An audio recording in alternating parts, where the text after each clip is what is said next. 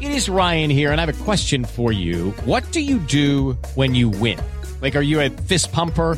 A woohooer, a hand clapper, a high fiver. I kind of like the high five, but if you want to hone in on those winning moves, check out Chumba Casino. At chumbacasino.com, choose from hundreds of social casino style games for your chance to redeem serious cash prizes. There are new game releases weekly, plus free daily bonuses. So don't wait. Start having the most fun ever at chumbacasino.com. No purchase necessary. VGW Group. Void where prohibited by law. See terms and conditions. 18+. With Lucky Land Slots, you can get lucky just about anywhere. Dearly beloved, we are gathered here today to... Has anyone seen the bride and groom? Sorry, we're here. We were getting lucky in the limo and we lost track of time. No, Lucky Land Casino, with cash prizes that add up quicker than a guest registry. In that case, I pronounce you lucky. Play for free at LuckyLandSlots.com. Daily bonuses are waiting. No purchase necessary. Void where prohibited by law. 18+. Terms and conditions apply. See website for details. Hey guys, it is Ryan. I'm not sure if you know this about me, but I'm a bit of a fun fanatic when I can. I like to work, but I like fun too. It's a thing. And now the truth is out there. I can tell you about my favorite place to have fun. Chumba Casino. They have hundreds of social casino style games to choose from with new games released each week. You can play for free anytime, anywhere. And each day brings a new chance to collect daily bonuses. So join me in the fun. Sign up now at ChumbaCasino.com. No purchase necessary. VGW Group. Void where prohibited by law. See terms and conditions. 18+. This podcast is part of the Sports Social Podcast Network. This podcast is part of the Sports Social Podcast Network. This podcast is part of the Sports Social Podcast Network. This podcast is part of the Sports Social Podcast Network. This podcast is part of the Sports Social Podcast Network. This podcast is part of the Sports Social Podcast Network. This podcast is part of the Sports Social Podcast Network. As the #1 audio company, iHeartMedia gives you access to all. Every audience, live conversations, trusted influencers, and the insights and data you need to grow. iHeartMedia is your access company. Go to iHeartResults.com for more.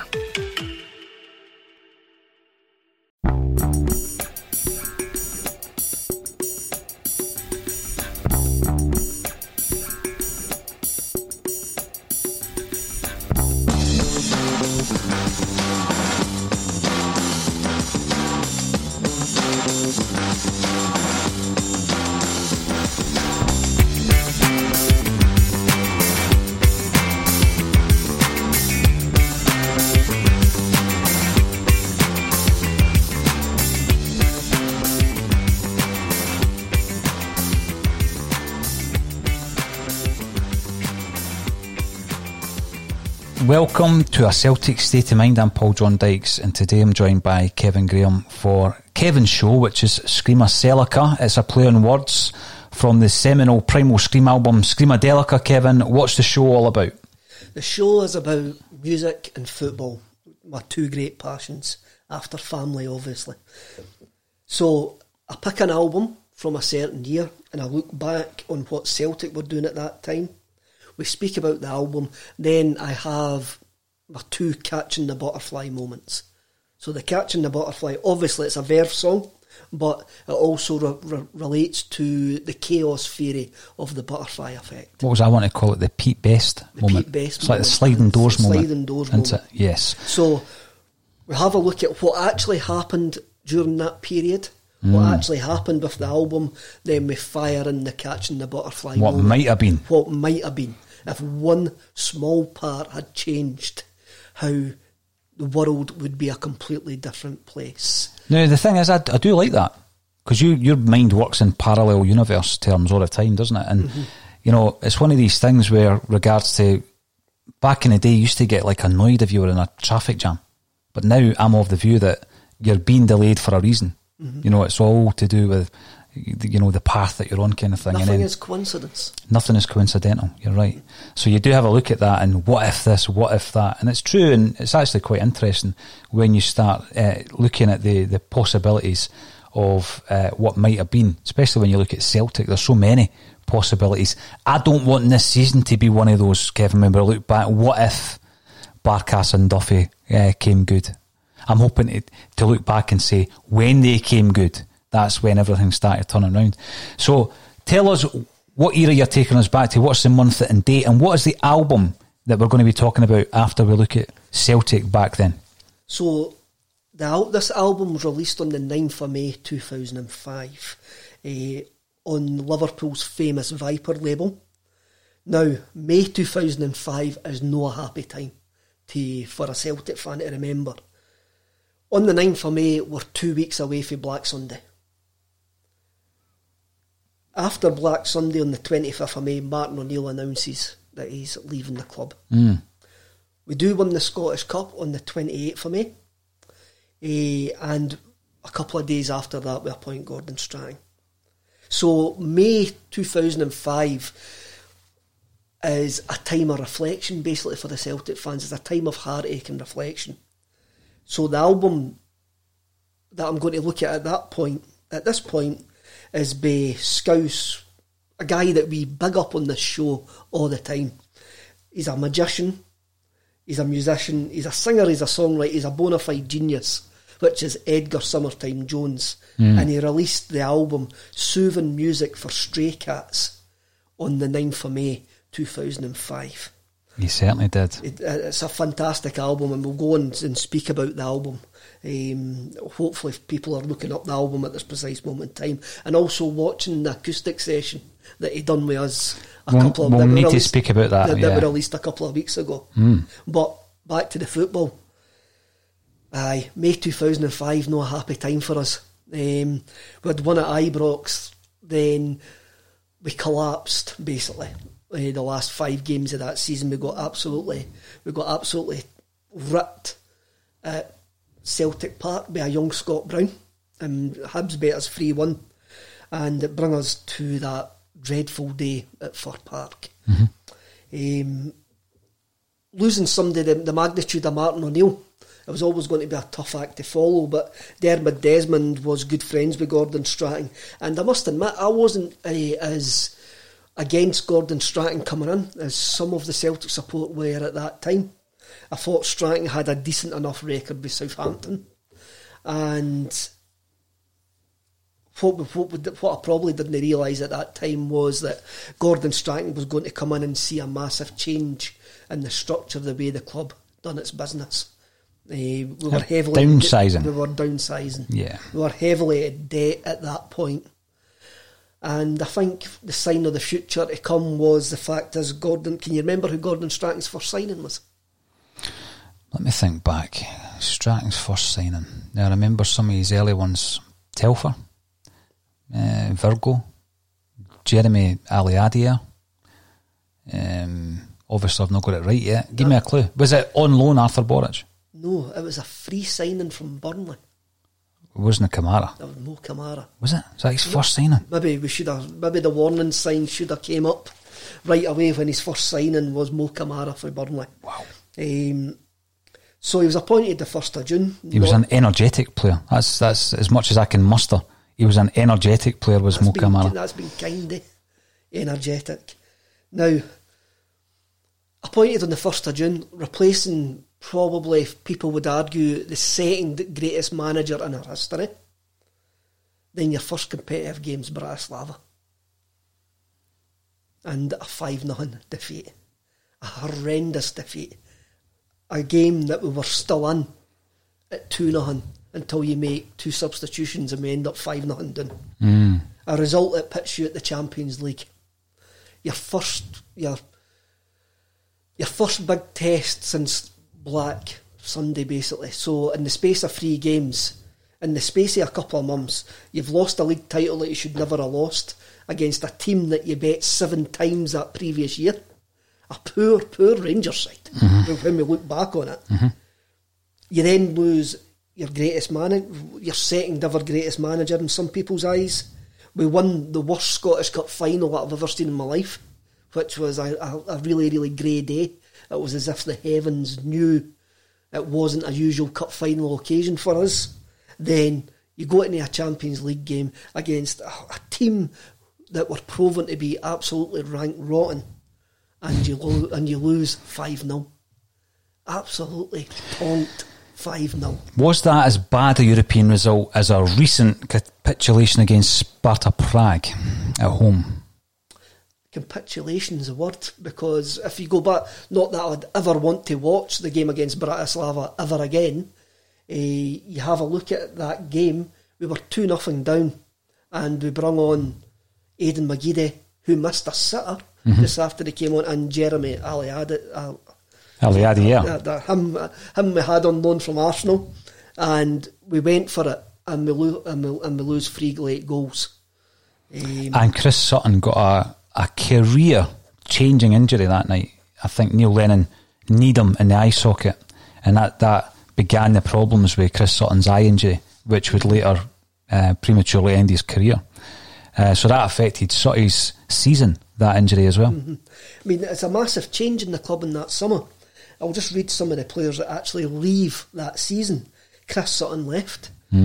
We have the horrendous situation with Jackie McNamara, who was basically chased to Wolves.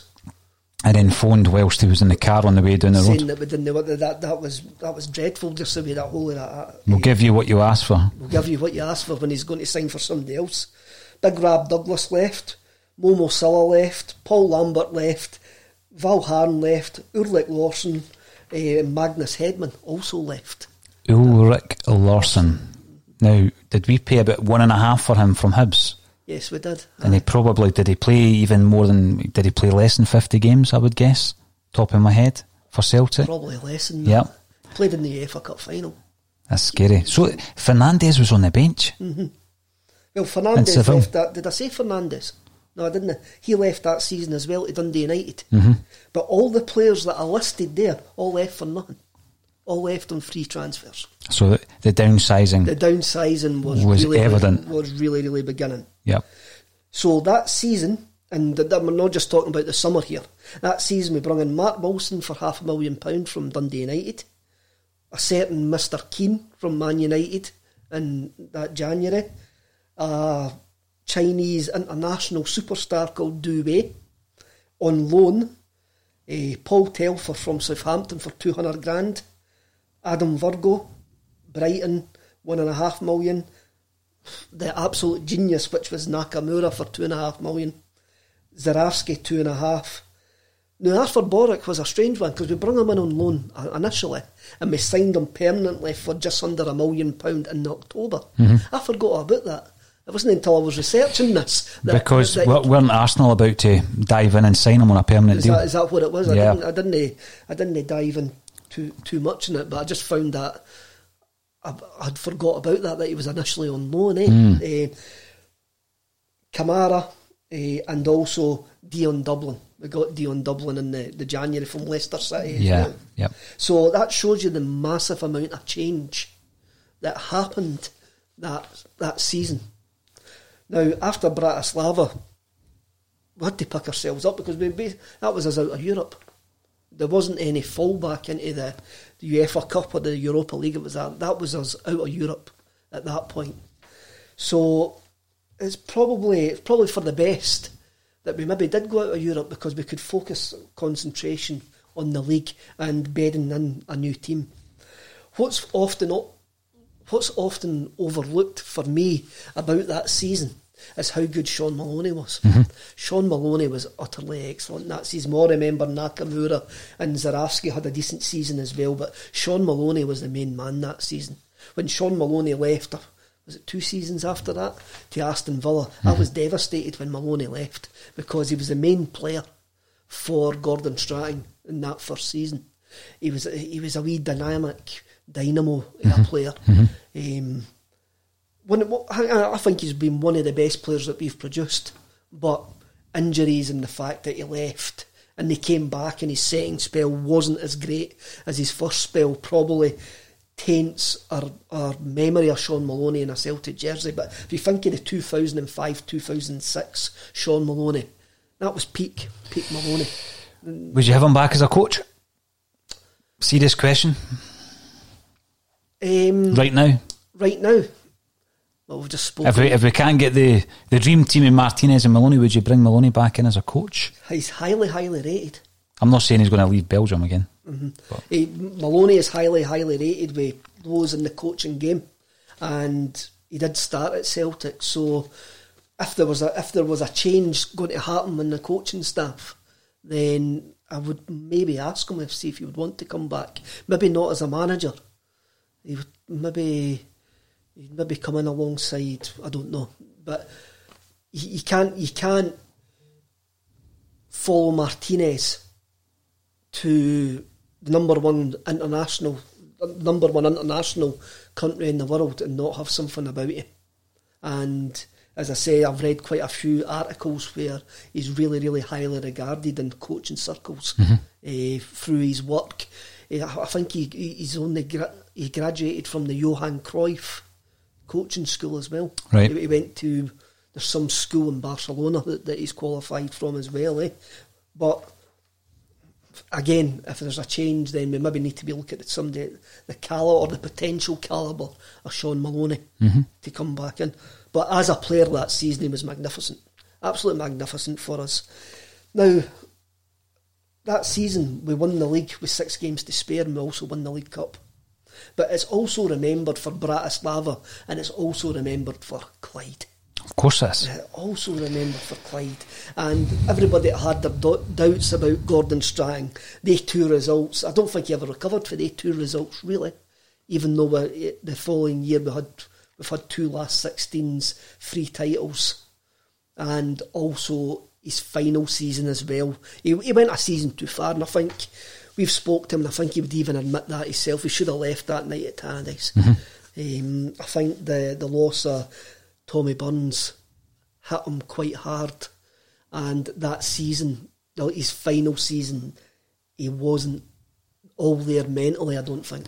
I think one of the big things that I do recall, there's the obvious high points of Strachan's tenure at the club, Kevin, and winning the league 3 times in a row was tremendous. But getting into the Champions League last 16 twice, and the teams that put us out was AC Milan and Barcelona, and it's not as though we were beating 5-0, 7-0, anything like that. Tight games.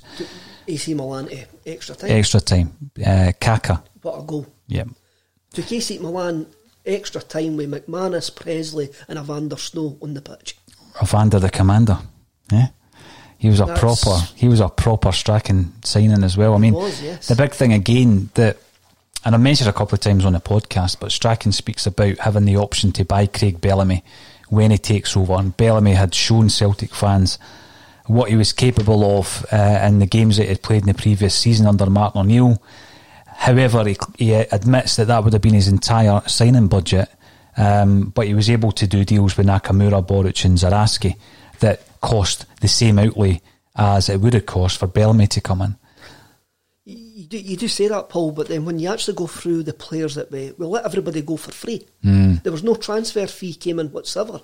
As you say, it was like a clearing of the decks. Yep. We're going to spend, I think we spent round about £7 million to rebuild that side, but we let big wages, big players go for nothing. And where the board maybe a bit hasty with some of the players that they let go. You mentioned the Chris Sutton injury, which could have been, but he still went to Birmingham City. Birmingham City could have gave us a fee for Chris Sutton. He spent time at Aston Villa after he left Celtic. After that as well. Surely we could have got money for Hedman, Valgaeren, Lambert going to Livingston. I think Lambert's contract was up anyway. Yeah, I think the thing with the frustration really with Valgaeren is we paid a big fee to bring him in, and then you go for free. The thing with Hedman, I think we were just delighted to get him off the wages because he was on some of the highest wages at the club at that time. It would have been signing him for Chelsea, wasn't it? So you can understand why. Or was it Coventry we signed him from? He ended up at Chelsea. That's what it was. He went to Chelsea. Yeah. He ended up on. So these guys had to go off the wage bill. Sutton and Strachan didn't get on. The aforementioned McGeady and Strachan didn't get on. So yeah, he was certainly getting a lot of the high earners off the wage bill, wasn't he? Another player who would have been a high earner and didn't kick a ball for us really, Stephen Henshaw. He went to Wigan that summer as well. That was another bizarre Martin O'Neill signing as well. Bizarre. Liverpool. And I always remember Honshaw and Michael Gray Yes. You know, Henri, Camara. So, the last season under O'Neill, the last period, you don't think about that when you think of O'Neill's tenure. You think about the glorious first season, the treble, Seville. You think of Lennon and Thompson and Sutton, and that's what you think of. But there was another side to O'Neill's tenure. That last season, for me, Bellamy was dragging us over the line. Mm-hmm. That team was done. And O'Neill, when he looks back, and I think he maybe admits it now, that he was too loyal to certain players in that team. And what was coming was maybe the right time for him to bail, because he couldn't get the big names, the men that he would have wanted to build another side. The money wasn't there anymore. And I think Strachan was... Well, it's been proved that he was the right man to come in and manage that downsizing. Well, history does prove that he was the right man, Kevin, because I know a lot of people weren't keen on Gordon Strachan. And even looking back, they weren't keen on the brand of football that we produced under Gordon Strachan. I found it interesting when I was reading his book that he was very, very close to being Liverpool manager. Now, let me check. Was it Houllier or Benitez that got the job at the time? But Strachan was interviewed for the job. And he was very close to getting the Liverpool job. And that was when he was doing fairly well, I think, at Southampton. So then he comes to Celtic. So obviously there was he had the pedigree of being a fairly, I say successful, I mean I'm not talking in trophies, but fairly successful manager down south. Southampton to an FA Cup final, yep. They got beat off Arsenal, eh? He was doing well with Southampton mm-hmm. at that time. He had done well with Coventry before that as well, and as I say, I wasn't one of these fans who were up in arms that he was coming in. I think he is a safe pair of hands, but the naivety of youth, I didn't realise how big a rebuilding job was going to come up that season, eh? And it was a massive rebuilding job, and the club, that's the lowest I've ever felt watching Celtic was that Black Sunday, and I vowed to myself that I would never let myself be affected by a game of football like that ever again, because that was no natural for an adult to feel that low over a game of football. But football does that to you. Celtic do that to you. I know. You know? And when you're looking at the rebuilding job or the downsizing job, stroke rebuilding job, one of the players I'm pretty sure Strachan was looking to offload but never quite could was Bobo Baldi. Again, big earner. Did he play many games in Strachan's first season? I would need to check that, because I know there was a long period where he refused to play him. I remember that he came back in at Tannadice one game, and I was in man of the match. I was in the travelling support that day, and what a reception that we gave him, eh? But again, that was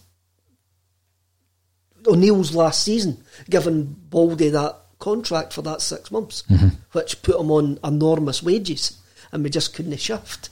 You get the story, eh?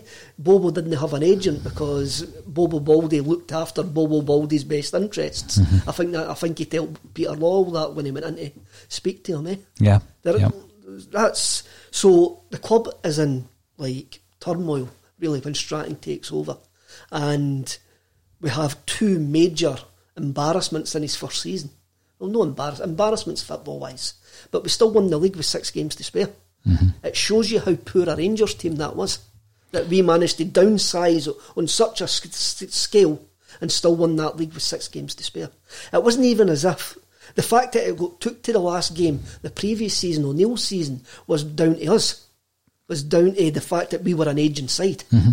and not to win that league, looking back on it, is utterly criminal. We're talking this season that the Celtic Rangers games could play a major factor in where the league title's going to go. Rangers couldn't beat us that season. They hadn't beat us in 7 games. We had the hex over Alex McLeish's Rangers side, and they still managed to win the league.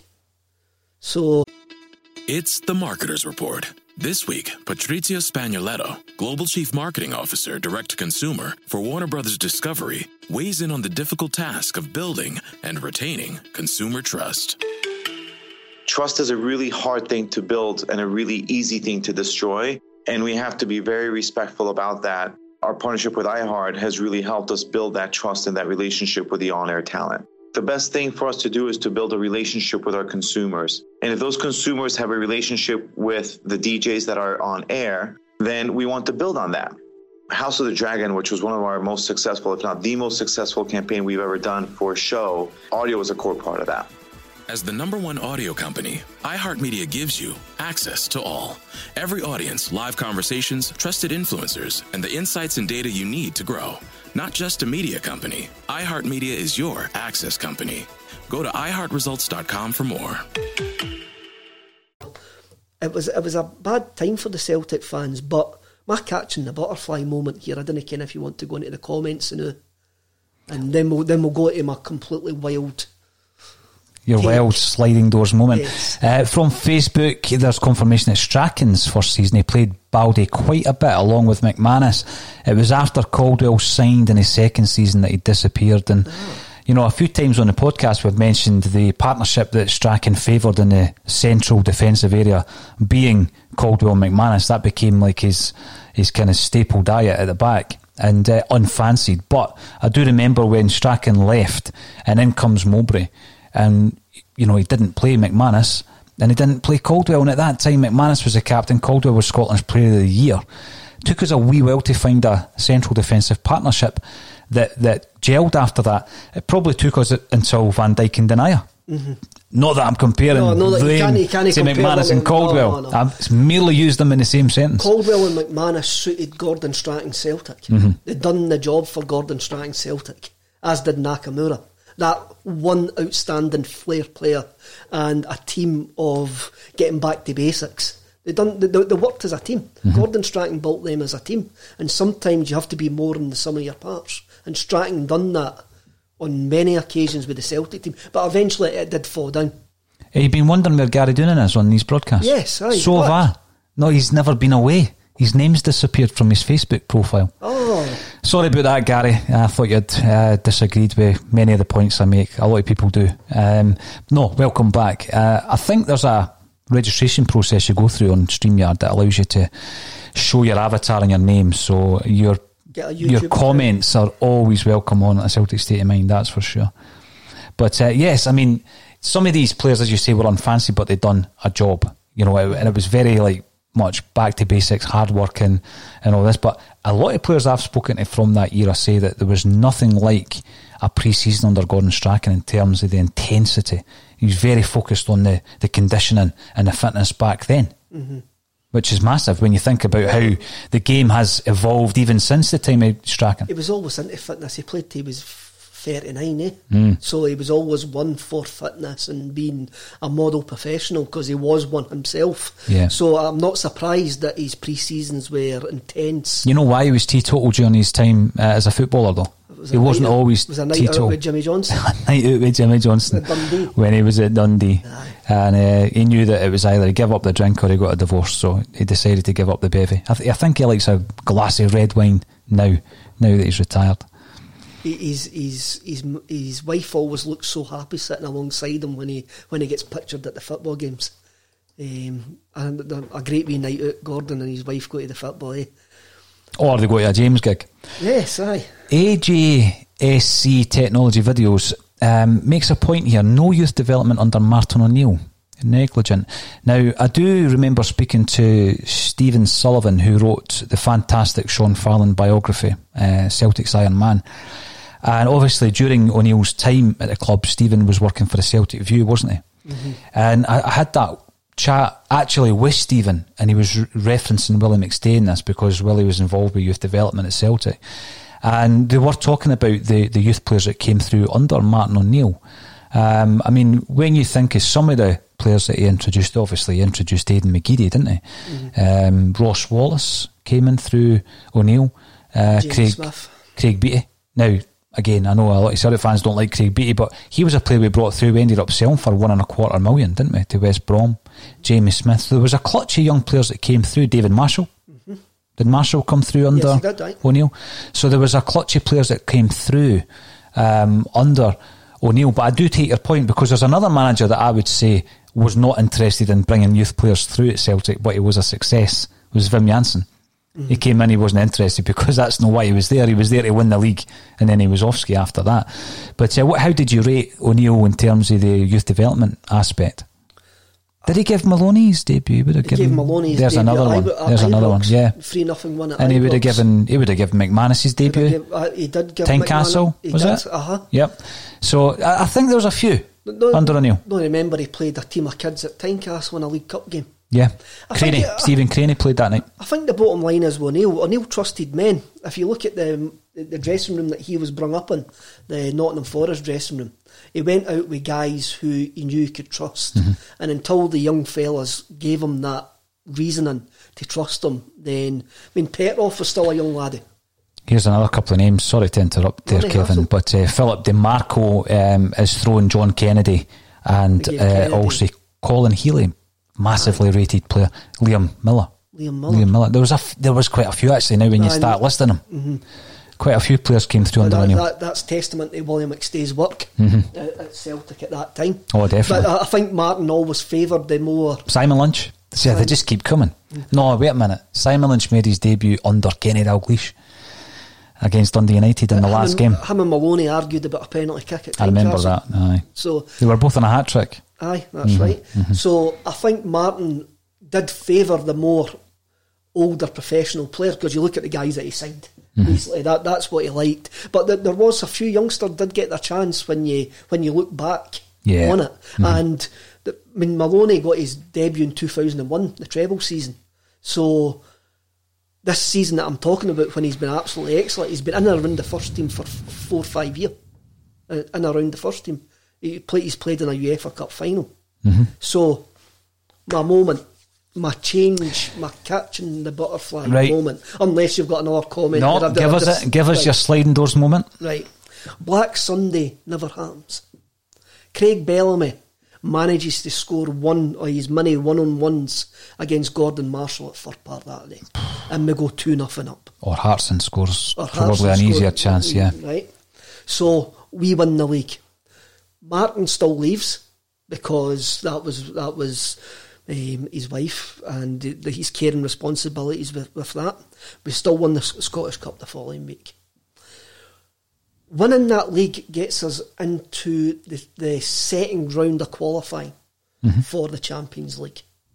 This kicks the board in because they don't need to downsize as much. And to keep the fans on side, they do sign Bellamy. Bellamy forces a move for Newcastle to Celtic for a cut price fee. Okay?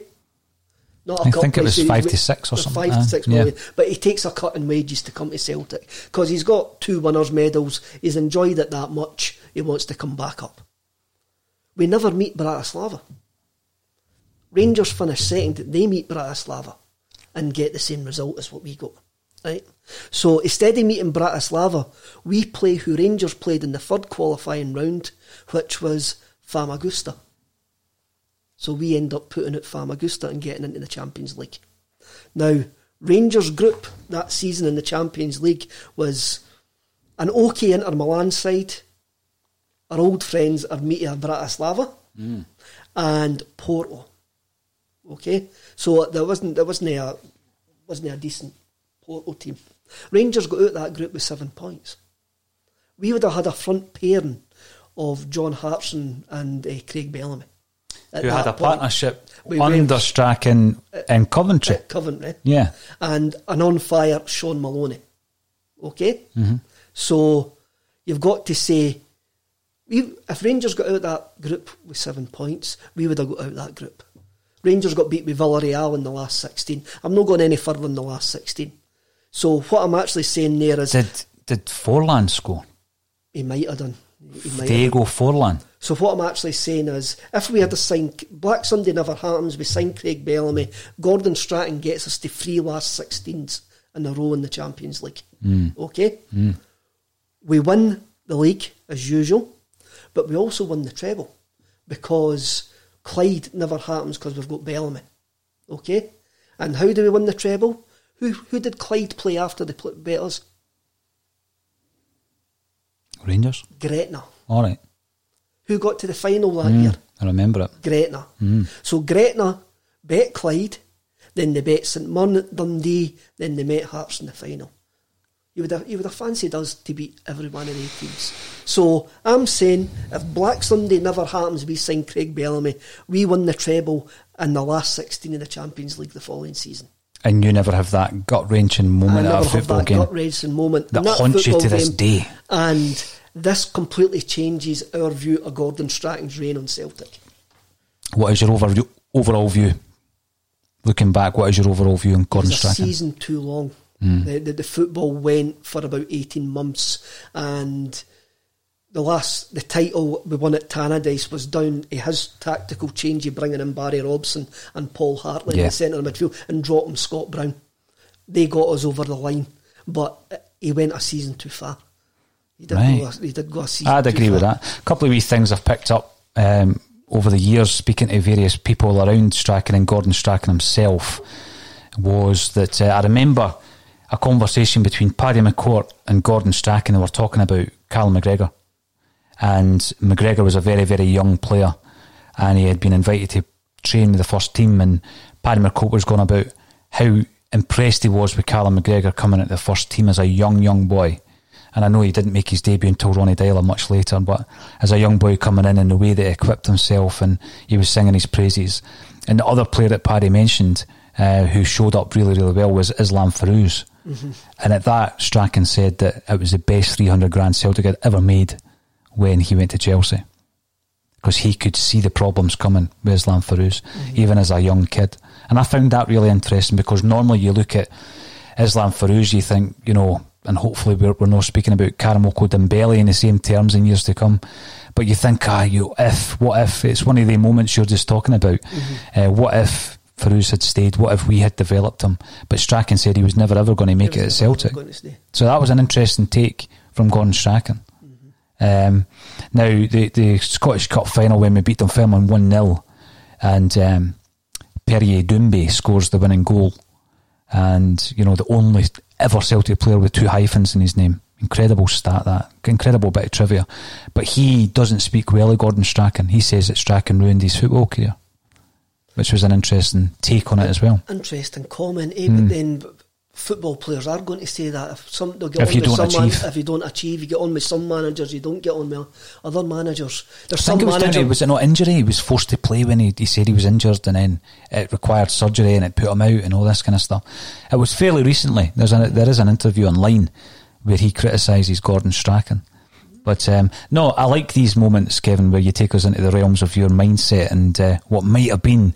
But around about that time, of course, there was a seminal album being released by a friend of a Celtic state of mind, Edgar Summertime Jones, depending on what moniker he takes, because he has released a lot of albums. So a wee introduction about Edgar Summertime before you go into the album you're going to talk about. He released Soothing Music for Stray Cats on the 9th of May 2005 on the Viper label, which is an independent Liverpudlian label. The album was later called by Noel Gallagher. The quote is, "It bent my head, man. It's probably one of the best records I have ever heard," which was an interesting quote from Noel. My own take on it is that had Thelonious Monk employed Captain Beefheart to sing on a soundtrack to Kerouac's On the Road, then Stray Cats would have been the result. That's how I commented on the album. Now, if you don't know who Edgar Jones is, he was the frontman with The Stairs, who brought out an album in the early 90s called Mexican R&B. The lead singles, some of which were Weed Bus, Mary Joanna. You get the vibe of that album. He was also the frontman of the Joneses, Free Peace, the Israelites, and the Pig Kids. The Big Kids, not the Pig Kids. 6 solo LPs, 1 LP with Free Peace, 1 LP with The Stairs. And he's also played with Ian McCulloch, The Laz, Saint Etienne, Ocean Colour Scene, Paul Weller, Johnny Marr, Johnny Eccles from Love, and Cherry Ghost. And yes, he was the star of our first Unplugged session for A State of Mind. So if you've not seen that on YouTube, go and have a watch, because the guy is a bona fide genius. Talk to us about Soothing Music for Stray Cats, Kev. Edgar recorded this album after he finished touring with Paul Weller. He used the money that he got touring with Paul Weller to record this album in his bedroom on an 8-track that Johnny Marr gave him. The album is basically a mushroom trip into his record collection, and in a classic songwriting tradition that Liverpool's got, a guy whose brain is made to create music, It's an album that's out of step with everything that was released in 2005. It shouldn't have been released in 2005. It should have been released in 1963. It's like... It's got that Liverpool feel, but it feels like the Mersey's been drained and it's been replaced by the Deltas or New Orleans and Edgar's down there walking barefoot, letting the spirit and the soul of New Orleans come through his feet and up into him. I mean, it's a jazz album for folk that didn't like jazz, really. It's got rock and roll in it, it's got doo-wop, it's got funk, it's got everything there that's out of step of 2005. I gave my copy away. I've just had to buy a new one this week, but you know who I gave it to? Who? Andrew Innes out of Primal Scream. Did you? Mm-hmm. It's an album that's loved by other musicians, and his wife's a big jazz fan, so I thought I'd better give him Edgar Jones's album. The album's a kind of album that I picture the mods listening to in 1960s London. Mm-hmm. That's the timeless sound that it's got. And see how all these sort of mod revivalists appeared during the Britpop era, eh? I always say mods, when they've been listening to the Britpop stuff, they would have been listening to this album by Edgar Jones, yeah, if they were following the right mod tradition, eh? As you say, Noel Gallagher called it one of the greatest albums that he's ever heard. It is a fantastic album, but not an album that will immediately jump out at you. You've got to learn it. It's that many styles. It's a timeless album. It's one of these albums, if I played it to you now and say, guess what year that was released, you wouldn't guess. There's a few Edgar's albums like that, isn't there? You would not guess what year it was released, eh? And it's fantastic. He's one of these guys where luck has just sort of evaded him at times. He's always been just brewing under the radar of commercialism. Aye. But... look at who he's worked with. Look who's asked him to play on tours and on records. And again, Edgar is working on his 7th solo album. I think anyone who is interested in doing a bit of digging would be best placed to go and buy the Stairs 3-album anthology from Cherry Red Records, which is out there. I think it's about 13, 14 quid. 70 songs on it. And there's another anthology with all his solo work coming out in January, another 70 songs. And when you listen to it, you probably think it's a number of different artists. It will sound like a compilation of loads of garage bands, jazz bands, soul bands, blues bands. Kevin, it's incredible how he's able to transcend all these genres on one record. Definitely, he's a musician's musician, as you've actually says. And this is my catching the butterfly moment for Edgar, as soothing music for Stray Cats was on the big list for the Mercury Music Prize. Mm-hmm. It didn't make the short list. When you actually see that Hardfy made the short list for the Mercury Music Prize that year, you just wonder what the judges were actually thinking, because Hardfy were absolute dog. They were rubbish. They were dog. Aye, they were dog. They were dog meat. Stop short. Dog meat, all right. Dog meat, aye. So, what I'm saying is, Edgar makes that shortlist for the Mercury Music Prize, mm-hmm, and wins. He wins it. The judges have an epiphany and go, this man's a genius. This album deserves to get blown up. So the album blows up. So I've always says, I've just says there that Edgar is a musician's musician. So 2005, Hogmanay 2005, Edgar is playing the bass with Jules Holland on his Hootenanny, playing stuff. He has been on Jules Holland, by the way. He's playing stuff for that year's biggest album, Soothing Music for Stray Cats. Now, it will only be a commercial success, this album, but it'll be a bigger success than what it was. So he's on Hootenanny playing with what's Joe Holland's blues band playing, whatever they're doing, their doo-wop, because Edgar would fit into that. Edgar can play that. So he gets his career as, well, I'm trying to think about maybe Richard Hawley size, where every album releases sells 100,000, 200,000 copies. He sells out places like the Barrowlands, but it still gives him that artistic freedom to do what he wants, to... Never sell out, experiment, but because he's got that kudos of the industry backing, he can do that, and it gets him to a new audience. So he gets a great solo career, but I can actually see him just now, if Edgar had won that Mercury Music Prize, if he had won it right at this precise moment in time, he would have a Radio 6 Sunday afternoon show called Summertime Sundays, because he would be that critically acclaimed, and he'd be sitting there delving into his record collection every Sunday on Radio 6. Six Music. Kevin, I just love the way your brain works.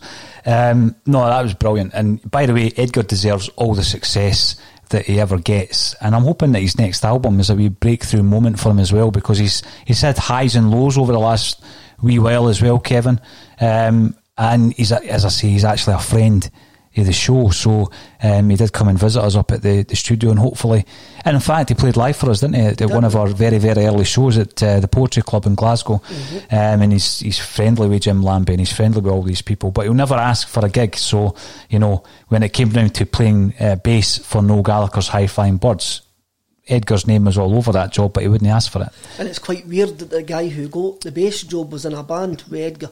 He was in the Big Kids. It was Ross Pritchard. Uh-huh. So yeah, check out Edgar Summertime Jones. Check out the session he did for us on our YouTube channel. If you're watching this on the YouTube channel, get subscribing. We're trying to push it up to 5,000 by the end of the year, and we'll be giving away some prizes. We've got a few prizes that people have sent in as well to anyone who subscribes. Thanks everybody for getting involved, and welcome back, Gary Doonan. Although you've never been away, I've not seen your name popping up for a while. And all that's left for me to say is, Kevin Graham, thank you once again for joining me on Scream a Celica by A Celtic State of Mind. Thank you very much.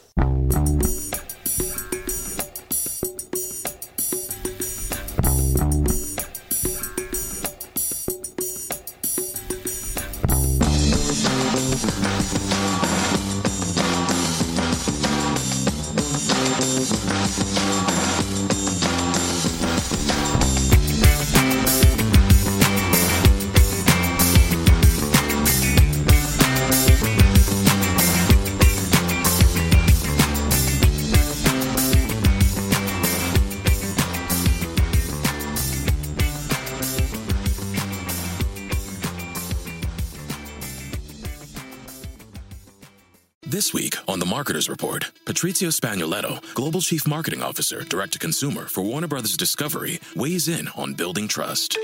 Trust is a really hard thing to build and a really easy thing to destroy, and we have to be very respectful about that. Our partnership with iHeart has really helped us build that trust and that relationship with the on-air talent. As the #1 audio company, iHeartMedia gives you access to all. Every audience, live conversations, trusted influencers, and the data you need to grow. Go to iHeartResults.com for more. Sports Social Podcast Network. At Discount Tire, we know your time is valuable. Get 30% shorter average wait time when you buy and book online. Did you know Discount Tire now sells wiper blades? Check out our current deals at DiscountTire.com or stop in and talk to an associate today. Discount Tire. Let's get you taken care of. Sports Social Podcast Network. Sports Social Podcast Network. Sports Social Podcast Network. Sports Social Podcast Network. Sports Social Podcast Network. Sports Social Podcast Network. Sports Social Podcast Network. With Lucky Land Slots, you can get lucky just about anywhere. Dearly beloved, we are gathered here today to... Has anyone seen the bride and groom? Sorry, we're here. We were getting lucky in the limo and we lost track of time. No, Lucky Land Casino, with cash prizes that add up quicker than a guest registry. In that case, I pronounce you lucky. Play for free at LuckyLandSlots.com. Daily bonuses are waiting. No purchase necessary. Void where prohibited by law. 18+. Terms and conditions apply. See website for details.